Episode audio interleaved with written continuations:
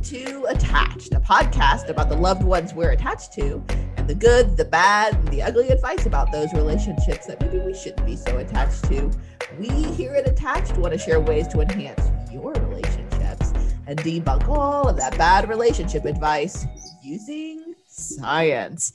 I'm Dr. Patricia Robertson out of the University of Tennessee, Knoxville. I'm Dr. Jacob Priest from the University of Iowa. And I'm Dr. Sarah Woods at UT Southwestern Medical Center. This, ladies and gentlemen, is our last episode of the season. Aww. But fear not. Season finale. It's going to be a big cliffhanger. oh, is it? I haven't written that in, but exciting. but fear not. We have renewed ourselves for season three. Yay! So yes. you will hear from us again. I can't believe we got picked up. I can't believe it so you will definitely hear from us again in late August ish, 2021. Fear not. But in today's episode, Jacob is going to bring us something that feels like it should be the color red in pop and culture. Then, in the academic deep dive hmm. segment, we're going to discuss Ooh. the academic article, Loving Others, the impact of compassionate love on later life psychological well being. And then, in good or bad advice, we're going to discuss a TikTok series of movie clips that people say have increased their expectations about love. Yes, fantastic. Hopefully, I will have seen some of these movies. We can only hope. If you have advice you'd like us to talk about, send it to us. You can email us at attachpodcast at gmail.com, tweet us, Facebook us, Instagram us at attached podcast or just go to attachedpodcast.com and send us a message there. Check out the latest episode there and, and previous episodes, whatever you want to do on that website, go for it. Also, we are now on YouTube, as we've said multiple times this season. So please smash that YouTube subscribe button and follow us there for a video version of each of our podcasts from this season. And you can also look to see how well prepared physically and visually we are for each of these episodes or not. As always, remember, please rate and review us on Apple Podcast or your favorite podcast app. It really helps us, you know, get those numbers out. So, before we get to all of this amazing stuff for this final episode, how are you guys doing? How are you holding up? My sister got fully vaccinated uh, about a month ago. And so she is the first first visitor we have had in forever. And it's Aww. so nice to have someone else in our home. That's awesome. Chelsea Chelsea's been like, you know, I really love you, Jacob, but I need to talk to someone else. yeah, that's fair. but so it's been really fun just to have her here and hang out with our little dude because you know he hasn't met very many other people. So it's been really nice and just kind of you know spring is springing. And so it's like a good time to be in iowa because we feel like we've turned a corner from the death of winter to the potential warmth of summer. And hopefully when we yeah i'm hoping that during season three all are vaccinated and we all can go back to like enjoying life we did mm. pre-pandemic that is my goal for when we all catch up in our season premiere of season three. That's the cliffhanger for me. Is hoping that we all get vaccinated. that indeed sounds like a wonderful way to hope to start season three. I like it. I like the optimism. Woods. Our family has been playing some a lot of actually Mario Kart. oh, very yeah. cool. Yeah, it's something I played when I was younger, and then took me a little while to kind of remember like how to be good at it because I am actually really very good at it. Oh, so. good. So happy for you. So really it's it's a lot of fun. I did not know this about Sarah yes, Woods. It's true. It's a lot of fun, but it's also this internal battle that I'm playing at the same time about how much to like crush my 7-year-old. um because you there's like something to learn about you can't win all the things and also maybe it's just not being a very kind parent to not like support her and try to I slow mean, down a bit basic tenets of scaffolding also yeah right so include. sometimes i drive behind her and i try to protect her i run like interference and other times i come in first and it just it's just proving to be really confusing to her. Like, where's my actual like am I good at this or am I not good at this? I'm like, you are good. It's just some of us are also really very good. Some so of that's us what we've been have doing. had Yeah. decades of experience. Decades. So much practice. Yeah, it's been a lot of fun. That sounds amazing. That sounds Mhm. very, very awesome. Well, speaking of family, my in laws are down.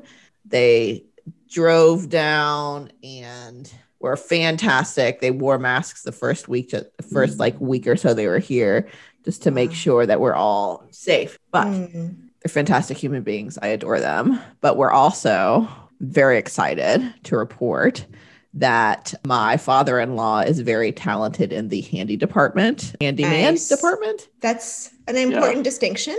Yes. Yeah. anyway, he's he like by himself with the occasional help of my husband in digging holes is installing or putting in a bathroom downstairs in our basement Wow. all on his own. The the the toilet. I mean, there was nothing down there. Wow. It's kind of amazing. It's a bit loud at times, but listen, every time I it gets a bit loud, I think about to have a new bathroom for the cost of materials. I mean, Does your does your father-in-law want to drive to Iowa afterwards? I mean, I I would appreciate a new bathroom. Yeah. How handy is he? I mean, it's kind of it's it's remarkable. They but he he built their the house that my husband grew up in cool. through, all that. So he definitely knows how to do all of those things. It's a skill that I think not many people know nowadays. So I would like to think I'll learn something. I probably won't though. oh, I can learn how to do tile. Oh, I can learn how to like install plumbing. Oh, I could learn how to wire a light. You could learn how to accept their love and support with grace and sit back Yeah. and Yeah, do yeah. other things that you enjoy while they help you. There's something else. There we go. something else we could learn. That's definitely what I'm doing.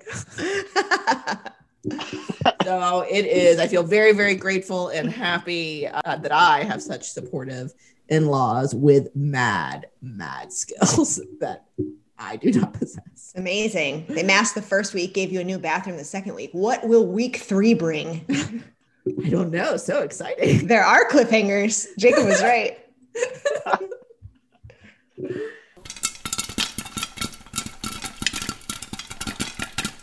First up, pop and culture. We learn about relationships from our friends and families, but a lot of what we think about love and relationships come from what we see in pop culture. For this first segment, we like to take a moment to highlight events in pop culture that influence people's lives and how we view relationships. Jacob, what do you have for us this week? As per request by Dr. Sarah B. Woods, today we are talking about Ted Lasso. yeah. Oh my goodness, such a gift. So excited. Uh, unless you're watching I- YouTube, but the smile on her face is is ear to ear. Yes. So first of all, thank you for the recommendation. I haven't been this happy watching a television show since Schitt's Creek. Right? Oh, I knew it. Yeah, I am it's so a glad. great. Yeah, it's just a great show. It's uplifting, positive. I'm only three episodes in right now, so like another cliffhanger. I'm gonna finish Oh. the season after the last episode, and I can't wait um, Aw. because it's it's just so it's just a good balm for your soul like to Yep. see how happy how positive and how much of a systemic thinker I, ted lasso is I told you. I'm so glad. I love this so much. so let's talk a little bit about the context of the show and then what i think it illustrates very well first of all just after a really hard year uh, in quarantine, Ted Mhm. Lasso is something you should watch for your mental health. It makes me happy. It makes me smile. It makes me giggle. It makes me laugh. I just, it's All great. the things. So, but so Ted Lasso is an American football coach who gets hired to coach a fictional soccer team called Football in England that is in oh. the Premier League, but is not actually really any good, especially because the new owner got the team in a divorce from her husband who is cheating on her and she wants to tank the team oh. to make her ex-husband even more miserable. Anyway, so Ted Lasso comes in there knowing nothing about soccer, but talking about how much he loves coaching. And one of the principles I think he illustrates really well is something we've talked about on this podcast before is thinking upstream, right? Mm. He is not necessarily worried about the outcomes, wins or losses. He says multiple times to a reporter, I'm not concerned about wins or losses. I'm concerned about getting or I focus on getting the best out of each person on the team. And how he does this is actually approaching the whole system, right? So he's not only focused on the players, but on the community, upon on ownership, and ways in which he can build and foster relationships that serve to rally everyone together to create something even better. What I appreciate about Ted Lasso is he has a sense of positivity that is not toxic positivity. He's not downplaying people's experience to make them look on the bright side or like cheer up Buttercup. What he's doing is seeing what they need or what's missing and how he can bring that into each person's lives that he comes in contact with, right? He sees the system and knows that there are places that he can intervene in that system. Mm-hmm that'll make it better and places where he needs to motivate other people to step up and take their role in that system.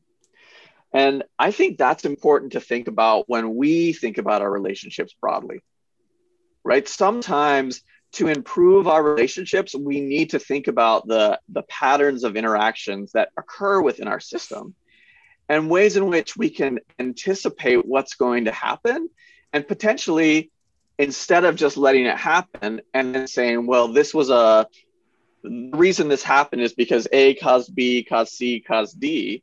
Really, we should think about all of the interactions that took place before that and what's that is going to foster downstream and figure out a way where we can show that compassion, that support, that validation within those interactions to shift our relationship. Mm. Ted Lasso is a master at this. And also, Jason Sudeikis won a Golden Globe for his role as Ted Lasso recently. And it's just a lot of fun. It's a great way to conceptualize a system and ways mm. to improve systems by thinking about roles and interactions and boundaries and relationships. So it's also just very soothing and loving and calming. I so I cannot recommend Ted Lasso more strongly, and I can't thank Sarah enough Aww. for the recommendation. And Sarah, mm. as a consumer of Ted Lasso, is there anything you'd like to add to the pop and culture segment? I feel like you don't get a chance to add a lot, so I wanted to give that space to you. Oh my goodness, I just love it so much. If you've only just watched the first three episodes, just wait until how it's going to continue to evolve. It just does such a beautiful job showing really healthy relationships or how relationships mm. can evolve.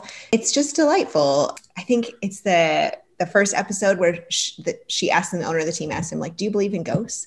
He says, "I do, but more importantly, it's important that they believe in themselves."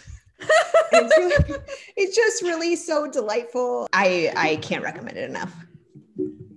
I love that so yeah. much. And can I just give one example of what of of thinking about relationships in a really important way. Ted Lasso, in order to build a relationship with the owner, makes these special cookies and brings them to her every morning. And she doesn't know that he's making them. So she's trying to get so her staff cute. to track down where the cookies come from. Oh, but it just shows so the intentionality and the thoughtfulness yeah. he puts into connecting with people. And yeah, it just makes me happy, and I can't wait to watch the rest of the season. So check out Ted. That's Lasso. amazing.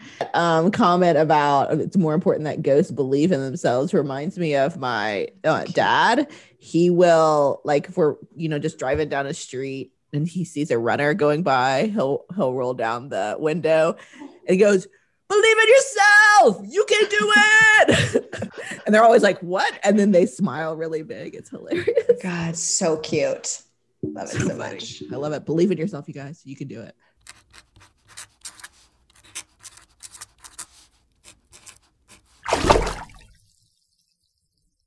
Now we're going to move to our academic deep dive segment and talk about a new paper titled Loving Others. The impact of compassionate love on later life psychological well being, written by Dr. Eva Kahana at Case Western, Dr. Tirth Bhatta at University of Nevada, Las Vegas, Dr. Boaz Kahana at Cleveland State University, and Dr. and Dr. Nirmala Lekhak at UNLV. Recently published in the Journals of Gerontology Series B, this study explores the effect of compassionate love, something I'm not sure we've discussed, uh, particularly in, in much detail, here on Attached before. Compassionate love is described by the authors as a broad kind of love, reflecting our connections to other people, and as feeling love toward other persons and experiencing love from others. Compassionate love is focused on others and on the good of the other person. It includes feelings like caring, trust, understanding, and wanting to spend time with the other person. Though we've talked about relationship satisfaction, happiness, or attachment on this podcast, especially in specific relationships like marriage, these authors explore the broader social meaning of love, not just love felt for romantic partners.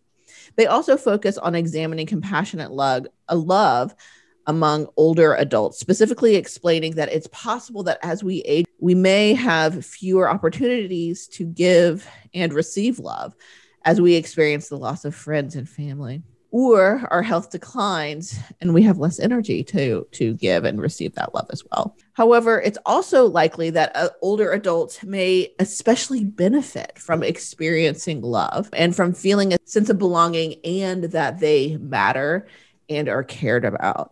And compassionate love is usually kind of thought of in not necessarily in opposition, but compared to limerence, which is kind of that euphoric love at the beginning of romantic relationships. Compassionate love is thought more of those deep, long term connections with people. So, Sarah, these researchers test whether providing to others and receiving love from others is important for psychological well being in later life how exactly did they do this? And I love this kind of like warm fuzziness I'm getting mm-hmm. from this mm-hmm. article already. Mm-hmm. Yeah, it's really kind of a nice focus on, in general, whether feeling feeling love and, and expressing love just broadly has an impact on your mental health, especially if you're an older adult. And so, what these authors did, they used a three wave longitudinal panel study of successful aging, which means they had 340 community dwelling elderly people that lived in Miami Dade County in hmm. Florida. Mm. And they interviewed them three times over from 2006 to 2009. And so it was part of a bigger study that they were looking at determinants and factors related to aging well among this group of Americans. On average, their sample was 75 years old. So they ranged from 61 to 99. They had to be at least 60 to participate. Over half of them were female, 38% of them were married, and 41% of them identified as Cuban Latinx. 34% white, 25% black. So they have a really heterogeneous sample kind of race and ethnicity. And also 26% explained that they had college education or higher. So um, probably representative of this county, also kind of exploring this later end of the lifespan specifically. And so those interviews were about an hour, an hour and a half. They occurred in participants' homes, which I just include because I just think that that's such a nice way to make research accessible when we go to where people are.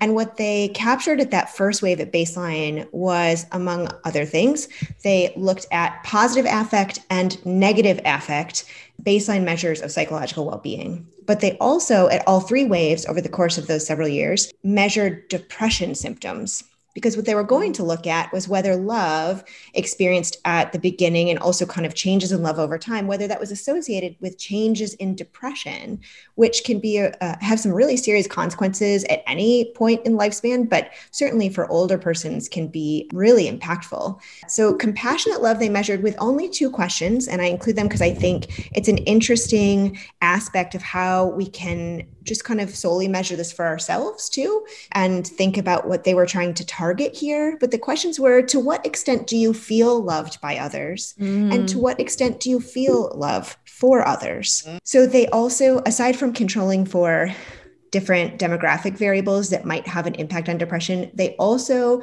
measured these participants' altruistic attitudes. So, this is the idea that I enjoy doing things for others, seeing others do well makes me happy. So, they measured that sense of altruism because it could have some overlapping sense of whether or not I feel love for other people if I want to see them do well, right? They also assess participants' emotional support that they received from friends, family, and neighbors in the last year. So, whether they felt like their, their social network showed concern for them as a person, expressed affection towards you, which could also certainly overlap with how much they felt love from other people. So, what they were looking to understand was whether the impact of compassionate love on psychological well being would persist even when they were accounting for participants' kind of sense of altruism and the emotional support oh, they receive. So is okay. love overlapping, but also is it is it different? And does the effect of that persist even when we're looking at these other variables? So what they found, thankfully, I feel I feel thankful. I'm I'm I'm sure they did too. That their most of their sample, 93% reported that they felt much or very much love for other people, and most of their sample reported that they felt loved by others, 88% that was more likely if they were married, if they had higher levels of altruism and emotional support at baseline, and less likely with greater disability. But on average, most of their participants had a lot of love in their lives, which is mm. just lovely. at baseline, they first looked at how that love reported intersects with the positive affect and negative affect, uh, this kind of baseline measure of mood. And what they found was that these older adults who said that they felt more loved by others and said that they expressed more love for other people reported significantly higher levels of positive affect and lower levels of negative affect, mm. which makes sense. We might expect that. It doesn't really tell us anything about directionality, like which comes first, right? The love or the affect. But the associations of feeling loved by other people with positive and negative affect were remained the case even when they controlled for altruism and emotional support. So there is something potentially here to explore. Then they looked at these associations over time, and what they found was that greater feelings of love and love for others over time was associated with decreased odds, the decreased likelihood mm-hmm. of reporting an increase in depression over those three years.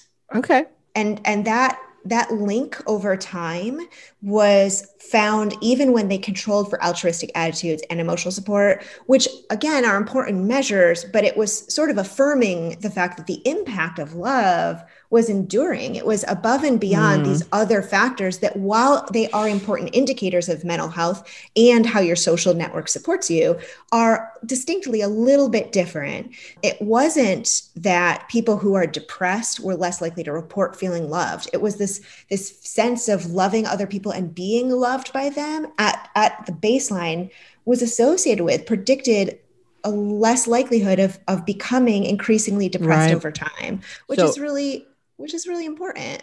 Yeah. So feeling loved and, and sharing love is linked to that change in in depressive right. symptoms. It's not just mm-hmm. like later I feel less depressed. It's a change in that too, yeah, which is right. really remarkable it's really important.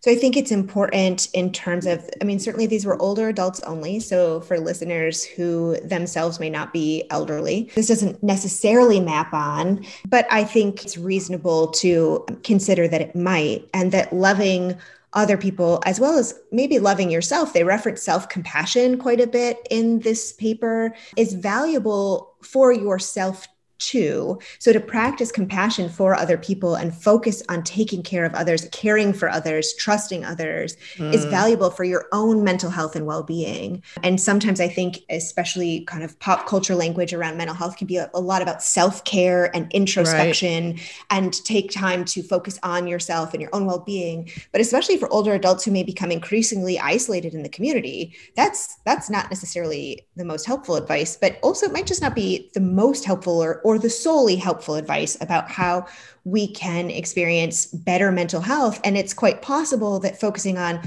loving other people and building these loving bonds with people in our lives broadly could be really beneficial to our own well being. And I think what is also nice about this, given that they didn't focus just on romantic relationships, is that love was bigger than who we are partnering with. And it plays a significant role in how our lives our lives may evolve and that that role doesn't decline with age so a lot of this research that we do especially on on love or, or especially as we focus on like romance et cetera we don't necessarily include looking at that later end of the lifespan but this is suggesting the role of how important love is in our lives doesn't decline with age and on top of that older adults might be really powerful resources for all of us in mm. thinking about our kind of continued quest for love is the phrase that the hmm. authors used that I just really, really liked. I love a quest for love. I, I was going to agree with takeaway there, Woods. It reminds me of Ted Lasso, right? Somebody who has compassionate love for other people, mm. and hmm. that shifts how he feels about, you know, like the way people interact with him and take care of him. You know, you were saying like we often, especially in our culture, it's all about, well, self care means taking care of myself, but like actually part of self care is can be spending time with people you have compassionate love for.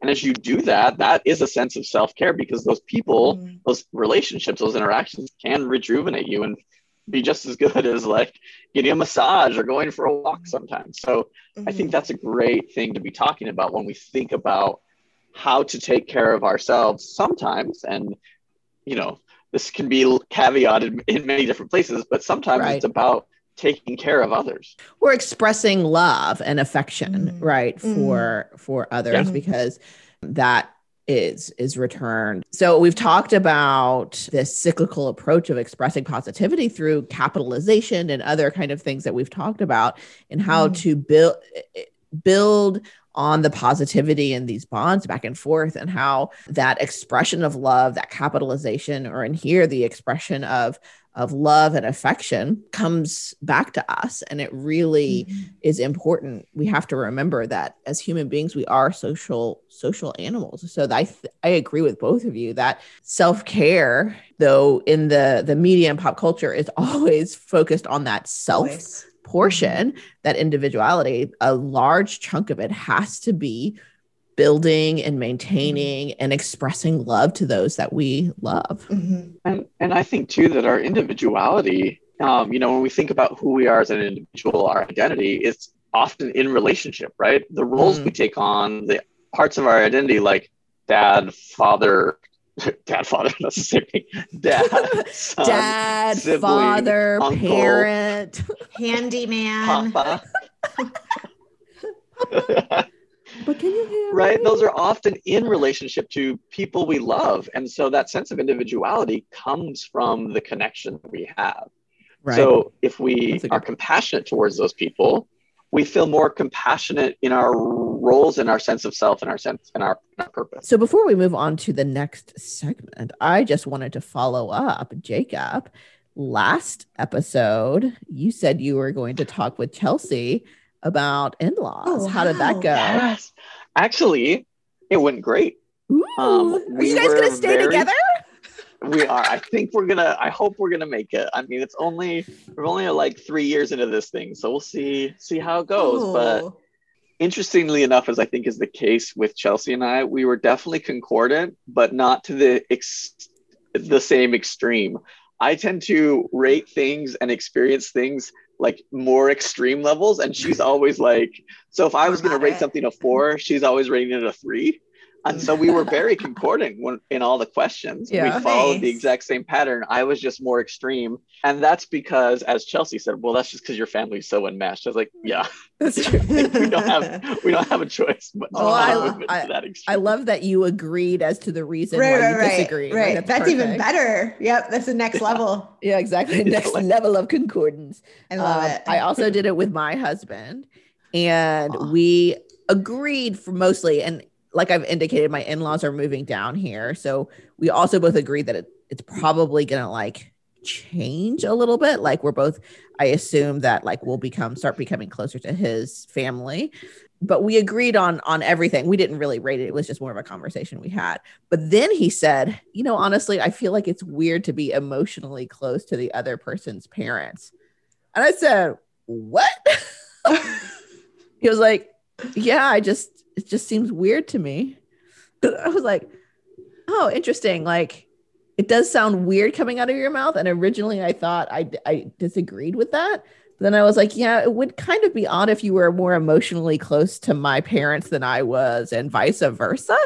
Like if I was more emotionally close to your parents than you were, that does feel like it would be weird. Like, but right off the bat, I was like, what are you talking about? Being emotionally close to your in laws, I think is fantastic. And then when he broke it down, I was like, oh, yeah, that does make sense. Like, interesting. The variations on how Yeah. that could look. yeah, exactly. So, anyway, it was a fun conversation. So, if you guys haven't had it Cool. with your partner, I recommend it. Um, unless you think it's going to go terribly wrong, then I don't recommend it. Then don't. then don't. Well, I, I think too, like it's a really good topic that oftentimes, like even when you read like those relationship enhancement books, you don't Mm. really talk about in-laws. And I think No. they're such an impactful piece of Yes. your relationship. And whether or not you are talking about it, it's influencing your relationship. And so I Yes, think it's really right. good to make it explicit. Yeah.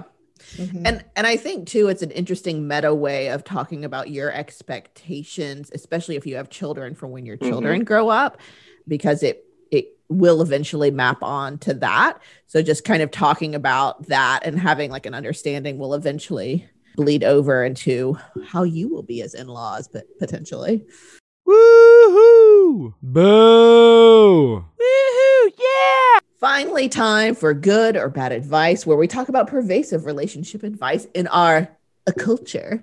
We hear about relationship advice from parents, families, friends, and also in laws, of course. We see advice about how to be in relationships from movies and TV shows. And we read endless advice spewed at us on all the social medias, blogs, and those numerous top 10 lists that we go over here a lot. But believe it or not, a lot of it just isn't actually good for your relationships. This is the part of the show where we use science, mind you, to decide if the advice is good or bad. So I feel like Sarah actually uses science to determine if things are good or bad. I just kind of say whatever comes to mind, and hopefully it connects me to science eventually. So Oh, I, I, listen. I always like, I always just like "Eh, science. Am I really using science, or I'm really just like maybe using clinical judgment? Is that is that a better Which phrase is for what I also do? very important. That's very though. sciencey. But you know what, Jacob? There are always goals we can set for ourselves for season three. Cliffhanger. Cliffhanger. Will Jacob use more science in season three? Wait and see. If you have seen or heard some advice you'd like to talk about, or you'd like us to talk about for that matter, send it to us. Uh, you can talk about it too. We'd love it. sure. Email us at attachpodcast at gmail.com or get at us on the Twitter, the Instagram, the Facebook at Attach Podcast, or just go straight to attachpodcast.com, our website, and send us a message there. While you're at it, as a reminder, please rate and review and subscribe to our podcast on your favorite podcast app or YouTube. And as always, share it with your loved ones.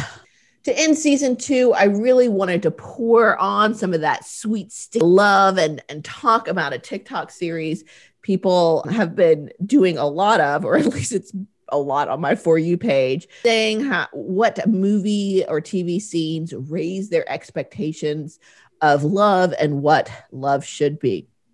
As you all know, these messages about love and what love should be um, are pervasive in our pop culture. But I have to admit, I am an absolute sucker for rom coms and romantic movies. So let's talk about all of these clips. What is right, maybe what is wrong, or maybe what's absolutely perfect about all of these scenes. Um, they're not necessarily the type of advice we usually talk about, direct advice, but it, there's kind of some hidden, definitely some hidden message type of advice in these clips. Are you guys ready? Very. Ready. ready or I've, not? I've been doing really good agreeing with Sarah recently, so I'm hoping that this streak continues to And end season two. I feel like that would. I, I mean, I kind of feel like that's roundabout science. Like I say something, Sarah validates it and validates it with Oh. science, and I'm like, whew, passed. Oh my gosh. Yeah. Well, I mean, that is one way to do science, I suppose. it's just hypothesis testing. Hypothesis testing here. All right, first up. Name a scene in a movie that made your standards for love absolutely too high. You have bewitched me, body and soul, and I love, I love, I love you. I never wish to be parted from you from this day on.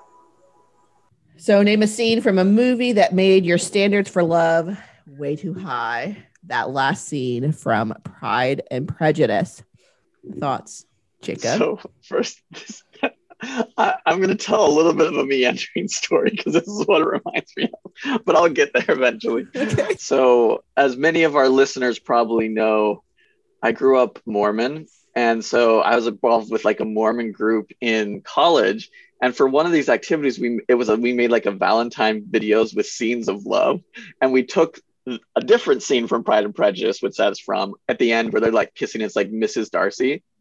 That was way too racy for the Mormons. It was like, whew, I, I kind of got called on the carpet a little bit, like you shouldn't be showing that. I'm like, I'm sorry. Anyway, I digress. But You should tell So- them that Pride and Prejudice is rated PG. So, It's I know it is. It's Yeah, it's really.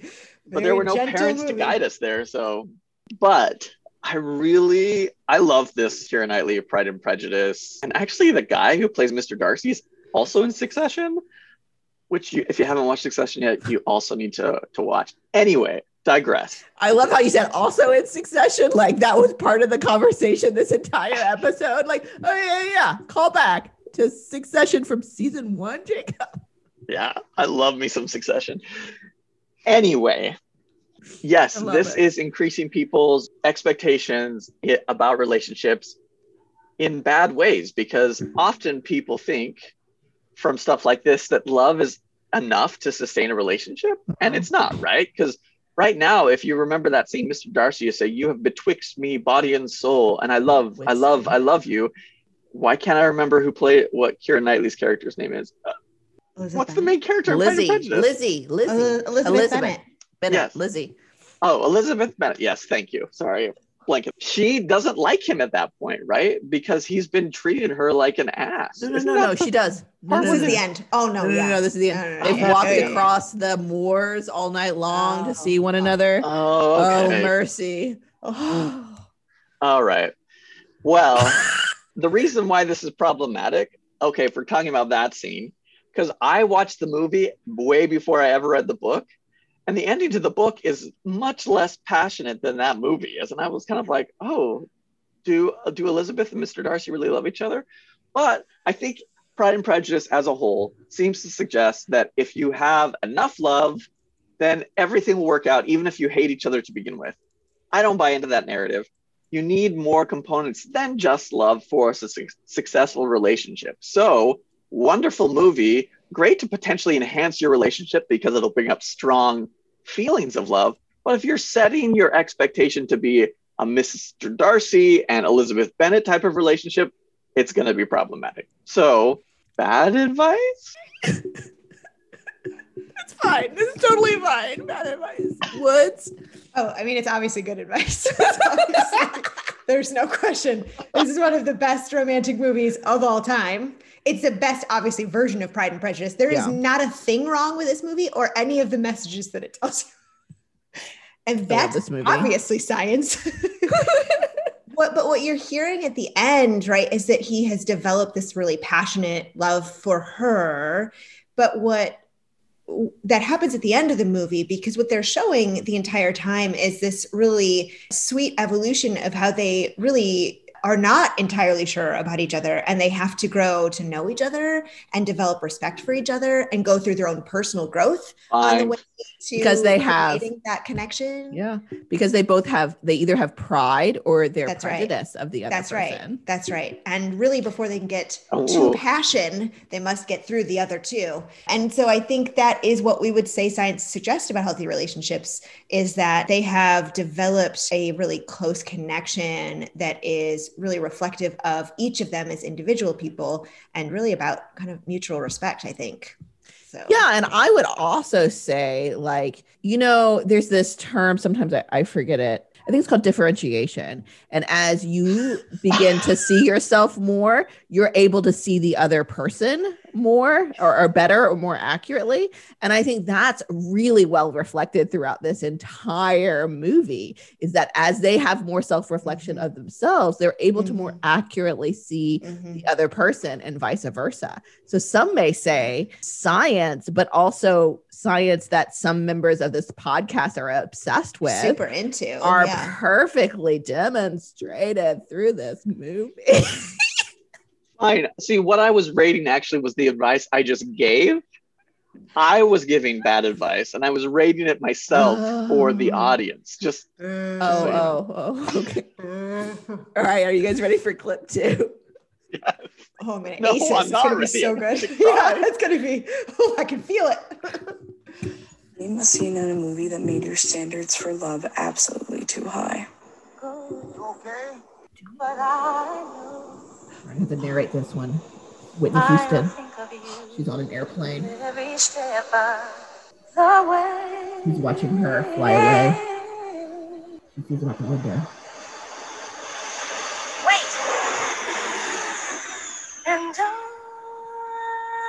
Walks down the steps of the airplane, runs towards him, jumps into his arms despite the broken arm he has.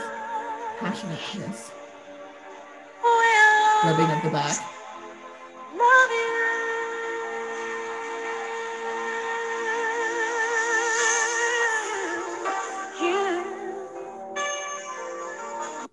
So, how is this at ex- uh, setting our expectations for what love is, it especially maybe the beginning of a relationship? Well, I mean, the whole premise of this is where what movies set our relation our expectations about relationships too high. Yeah. And yet again, just like in Pride and Prejudice, this movie is also setting expectations too high. It's just kind of playing only on one piece of the relationship, the part where you fall in love and then you live happily ever after. When in fact, as another member of this team would talk about, the limerence of the new relationships tends to wear off over time. True. So again, while great movie, just like Pride and Prejudice, this is bad advice. If you set yourself up to have these types of relationships, you will be let down. Standing by it. And he's crossed his arms, ladies and gentlemen. Woods. So, what I think this movie might be demonstrating is the fact that he could not serve as her bodyguard and also be in love with her at the same time, right? So, what you're hearing at that conclusion of the movie is that they've set a really important boundary. He is no longer her bodyguard, right? And instead, they are able to establish a partnership. So, it's really important to think about how your roles overlap, what's appropriate and not appropriate. And I think that's what science would support. So, I think that's good advice. This is All right, so much easier when I actually know when I actually know the pop culture examples. You, how old is that movie? I mean, how old? Was I I, I think I was single digits old when that movie came out. Just as a heads up, I think most of these references are going to be from the 90s and early Yes. aughts. So I do certainly, of course, I agree with uh, Woods on this one, but I will tip my hat to Jacob because this idea of like Because he's Take that. trying. the, uh, the this idea that like love starts where you run across a field or you run towards somebody there are people who have that expectation that if this idea of grand gestures in relationships. That if you really love me you'll do this grand gesture like whitney houston did in the bodyguard. And and of course that is setting expectations far too high of what expressions of love genuine true love actually look like. Very very few people in this world have private jets and very very few people sarah shrugged her shoulders okay I thought I thought you were going to say could sing Sir. like Whitney Houston, and I was about I was about to volunteer. Actually, along with Mario Kart, there's another skill you didn't know about me. so uh, being able to stop and then run across the tarmac these are grand gestures that i get chills when i watch it but of course it's not going to be a, an expectation that um, Also, though, met. to get there in that movie, and only have taken that away from it. You would have had to fast forward your VHS through the first two hours. I mean, they didn't run across So, the can I make a confession? like the first five minutes. You've never seen oh this movie. no. Oh, Never seen. Oh, Jacob. Jacob. Here he is running our pop culture section. Never even Oh seen the my bodyguard. heavens. God. I remember loving this soundtrack so much. In Oh, I heard the soundtrack. That like I think I made interpretive dances to every single song on the soundtrack. a skill we didn't know you had. Oh my goodness, yay. Oh yeah, it's it was intense. All right, next up, are you guys ready? Yes. Name a scene in a movie that made your standards for love absolutely too high. Don't do it. Stay back. Don't come any closer. Just give me your hand. I'll pull you back over. No, stay where you are. I mean it. I'll let go.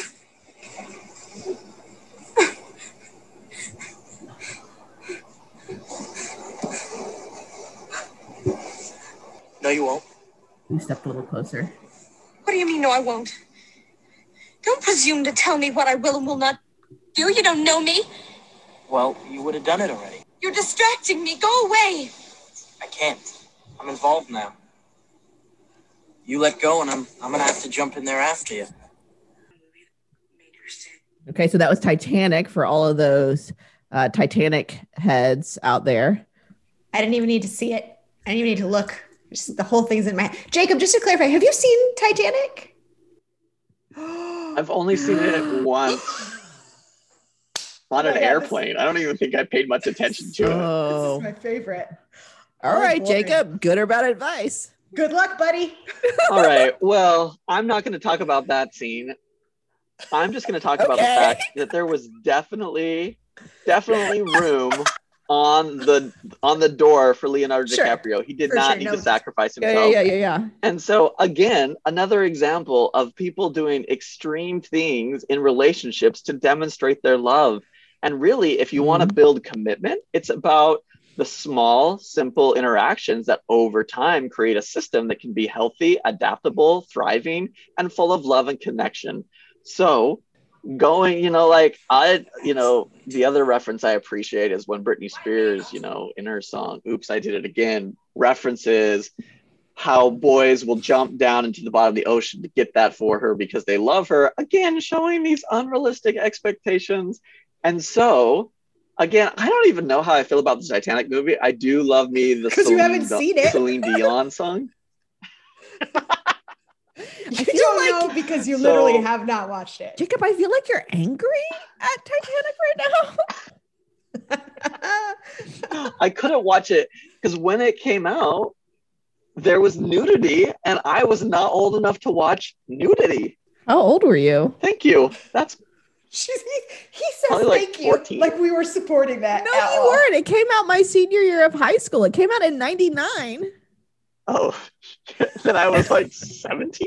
Developmentally, he was behind. It's all right.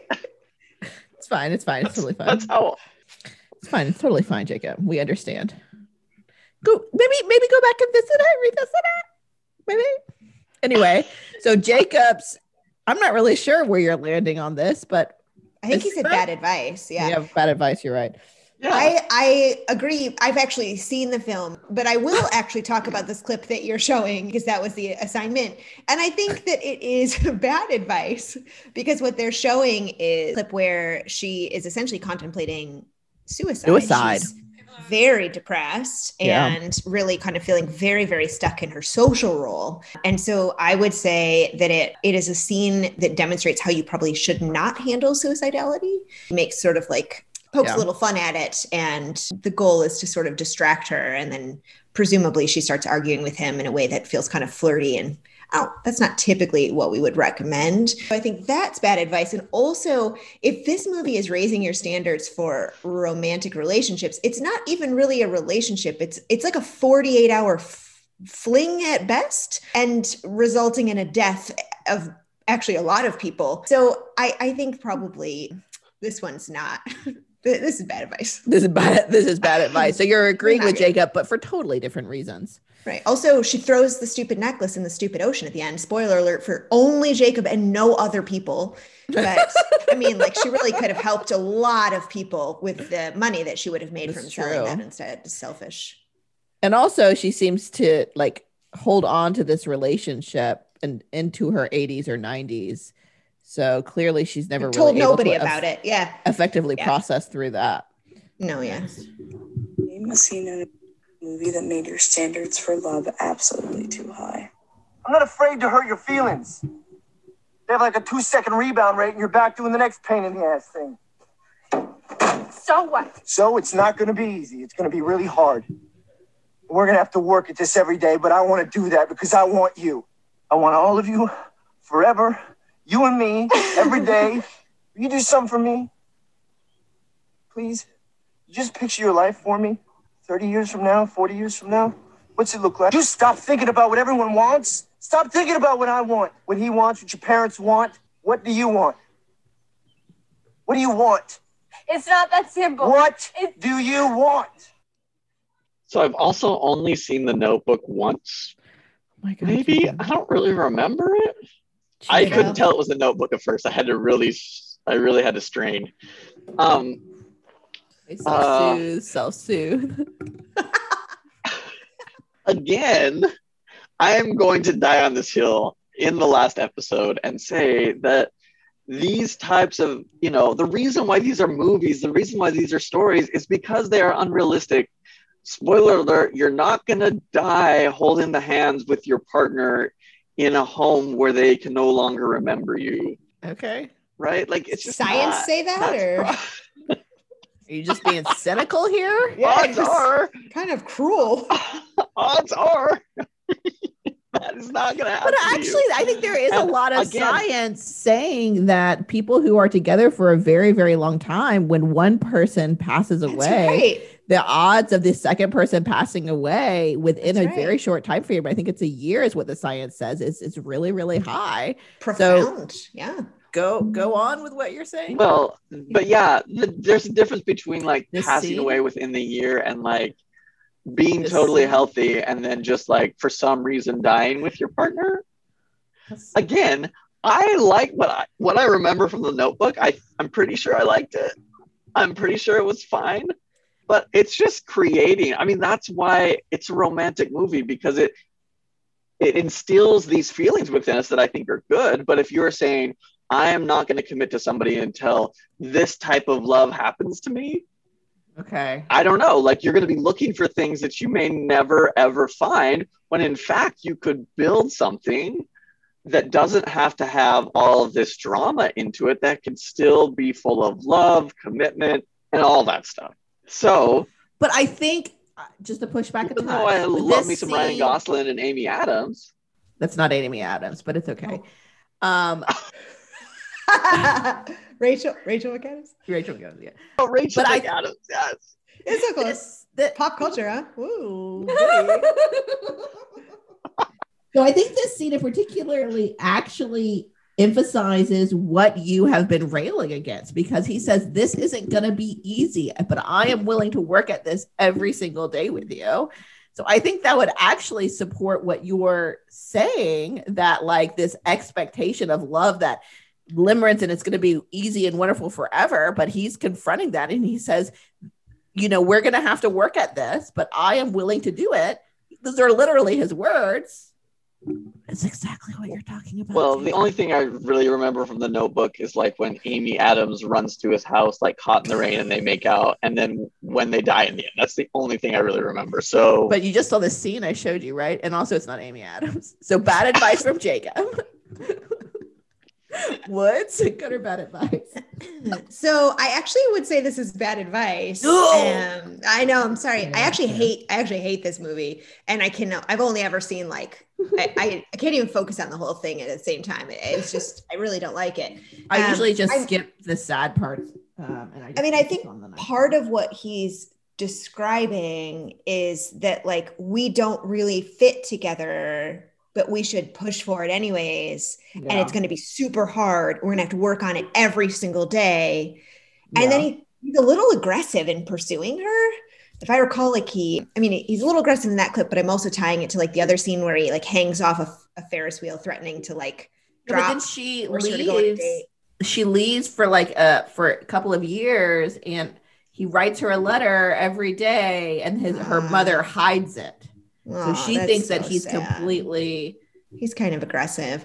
He uh, doesn't always feel entirely consensual at the start. okay, okay, okay. And so I think it's true that relationships can be challenging and they go through ups and downs and they take a lot of work in terms of really needing to be intentional about maintaining them. But if going into partnering for life, you're saying there's a lot about this that doesn't work, but let's force it to fit. And we're just just know this is going to be super hard while discounting your partner's real world considerations about like the powerful contextual forces that might make that especially challenging for them. I don't know, it doesn't it just doesn't ring very positive for me. So I think it's I think it's bad advice. I really hope this one's not raising too many standards. I think it did at the time, the time that Jacob was not allowed at the movie theater when he was 20 or however old he was. Oh, poor Jacob. All right, we got. We have Actually, I did not go to a, into a movie theater from 19 to 21. Just just so you know. Oh yeah, because you were out on of your country. mission. Cliffhanger, cliffhanger. Cliffhanger about Jacob's life, y'all. Okay, two more left. That's what people really come to listen about. This is my favorite advice section ever. I'm not even sure how helpful it is to listeners, but it's my favorite. Okay, here we go. Jacob thinking that people come here to learn about his life. Name a scene in a movie that made your standards for love absolutely too high. eyes off of you. You'd be like heaven to touch. I wanna hold you so much. At long last, Ten things I hate about you. Nothing, Jacob. and I thank God I'm oh. alive. You're just too good to be true. Can't take my eyes off of you.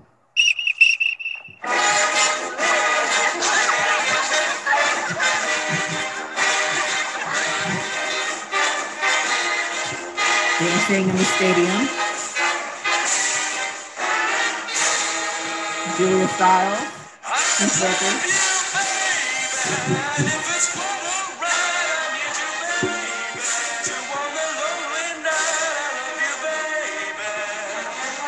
All right, 10 things I hate about you based on Shakespeare's Taming of the Shrew.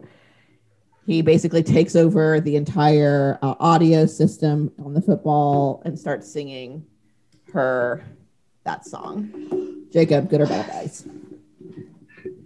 So did you all know that before 10 Things I Hate About You, there's another spin-off of Taming on the Shrew called Kiss Me Kate?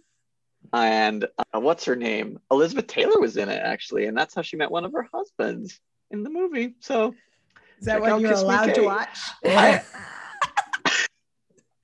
Are you trying to show off your Actually- pop culture knowledge at this point? He's got to go. He's got to go way back. He can't talk about that clip because he has no context. He's definitely not seen this movie. You have no have you? context. I know that the case is that like Julia Stiles is the shrew and Heath Ledger ends up taming her, but I don't remember anything about that movie.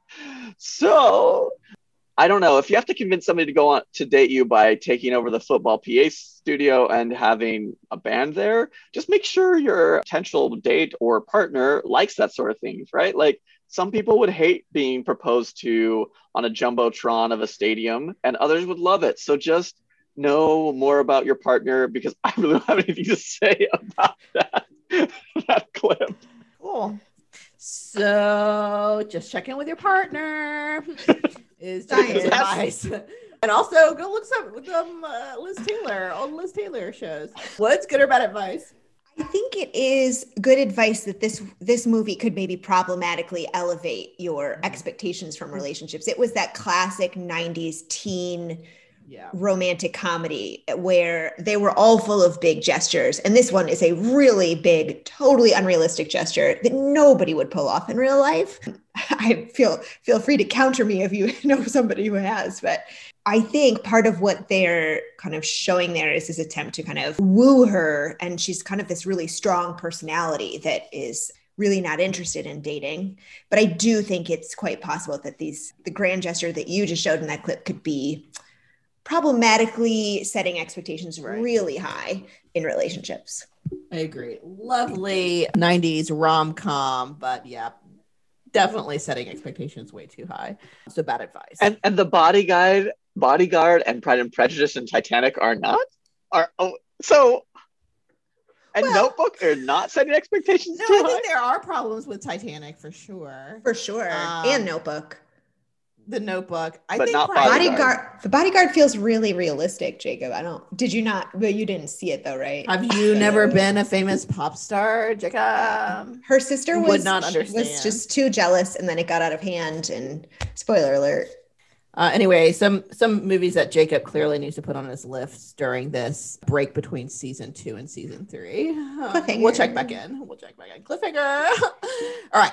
Last but certainly not least, in my opinion, this is one that I have chosen personally. Ooh,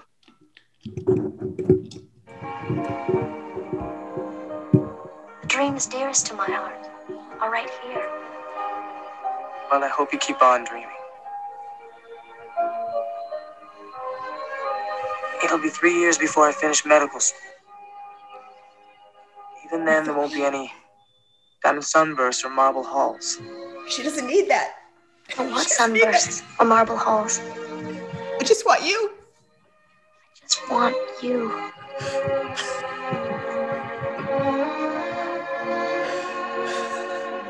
And we kiss on a bridge in the fall.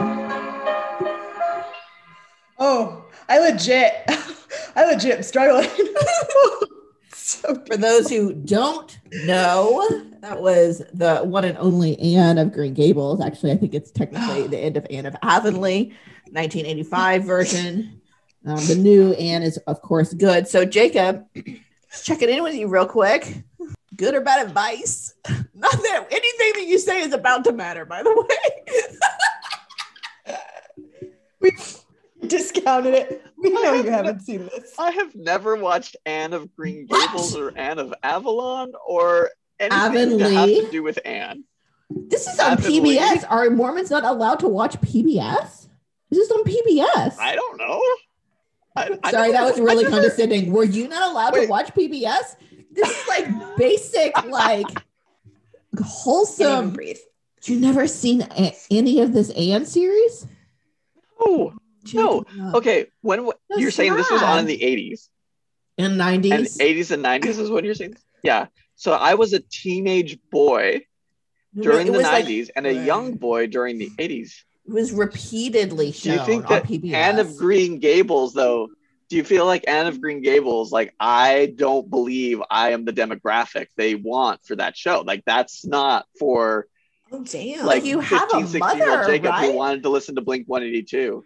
You have a, you have a mother. this is before that. This is long before that. This was oh like 1985 or something. You would have been. Regardless, I would have I'm been so sorry. I'm so sorry you haven't seen this.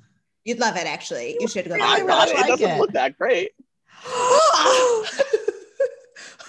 well, now it's personal. I was trying to support you there for a hot minute, and now it's freaking personal. okay, all right.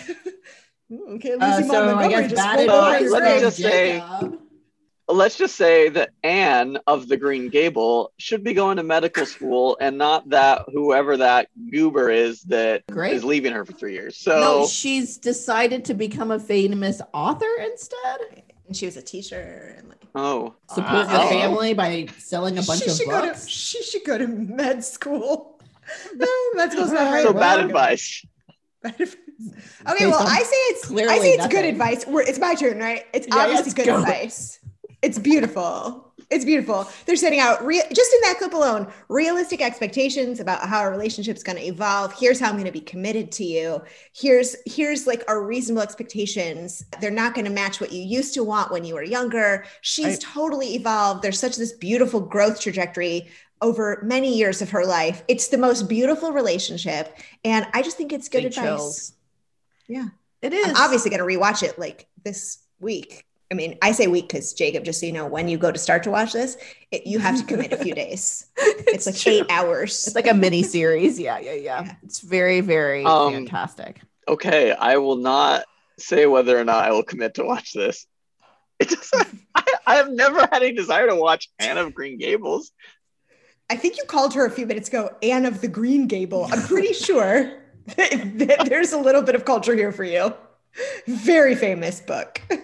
Yeah, and and show and series. It's really, oh, it's so beautiful. So we're saying good advice uh, of relationship expectation settings in Anne of Green Gables. And if you haven't seen it, go ahead and go out and see it. I think the full episodes, all of it is free on YouTube, so there's really no excuse. And also just Good point. lovely to to watch. Jacob, you know, I'm sorry that your life won't be as fulfilled by not seeing this show. That's I kind of feel like the two of you like planned this to set me up No, for this last episode. I did not of- know this was coming. Do you know what a gift it feels like that you watch Ted Lasso and Patricia pick pop culture examples that I can connect to? This feels like your compassionate love from both of you to me. So I really appreciate it. I'm going to leave season two feeling so positive. Well, good, good, good. Cliffhanger. Will Jacob stick around for season three? As always, thanks for listening to Attached. Remember, call us, email us, get at us on the social medias about any relationship advice you've received that you're wondering whether to follow or pass on. We really cannot wait to talk about it.